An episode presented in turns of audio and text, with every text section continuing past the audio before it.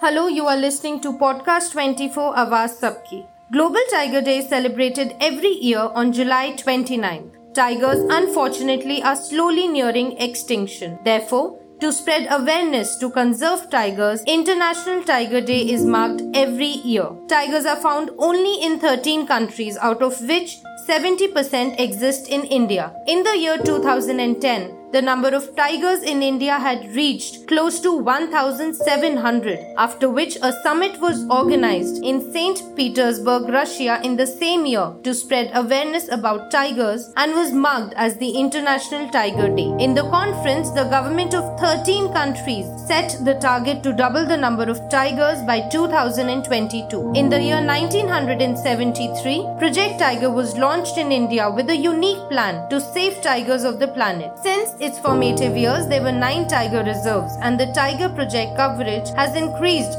significantly over time. However, tigers are still categorized as endangered and have lost 93% of their range. One of the major causes for the decrease of number of tigers is poaching and habitat destruction. All the species of tigers are not same, but they come in different color combinations. Watching the majestic tiger is a sight not to miss. So far, Bali tiger, Caspian tiger, Javan tiger, and tiger hybrids are the species that have gone extinct. It is very important to focus on tiger conservation as it plays an important role in protecting and maintaining the balance of our ecosystem. Keep listening to Podcast 24 Awaaz Sabki.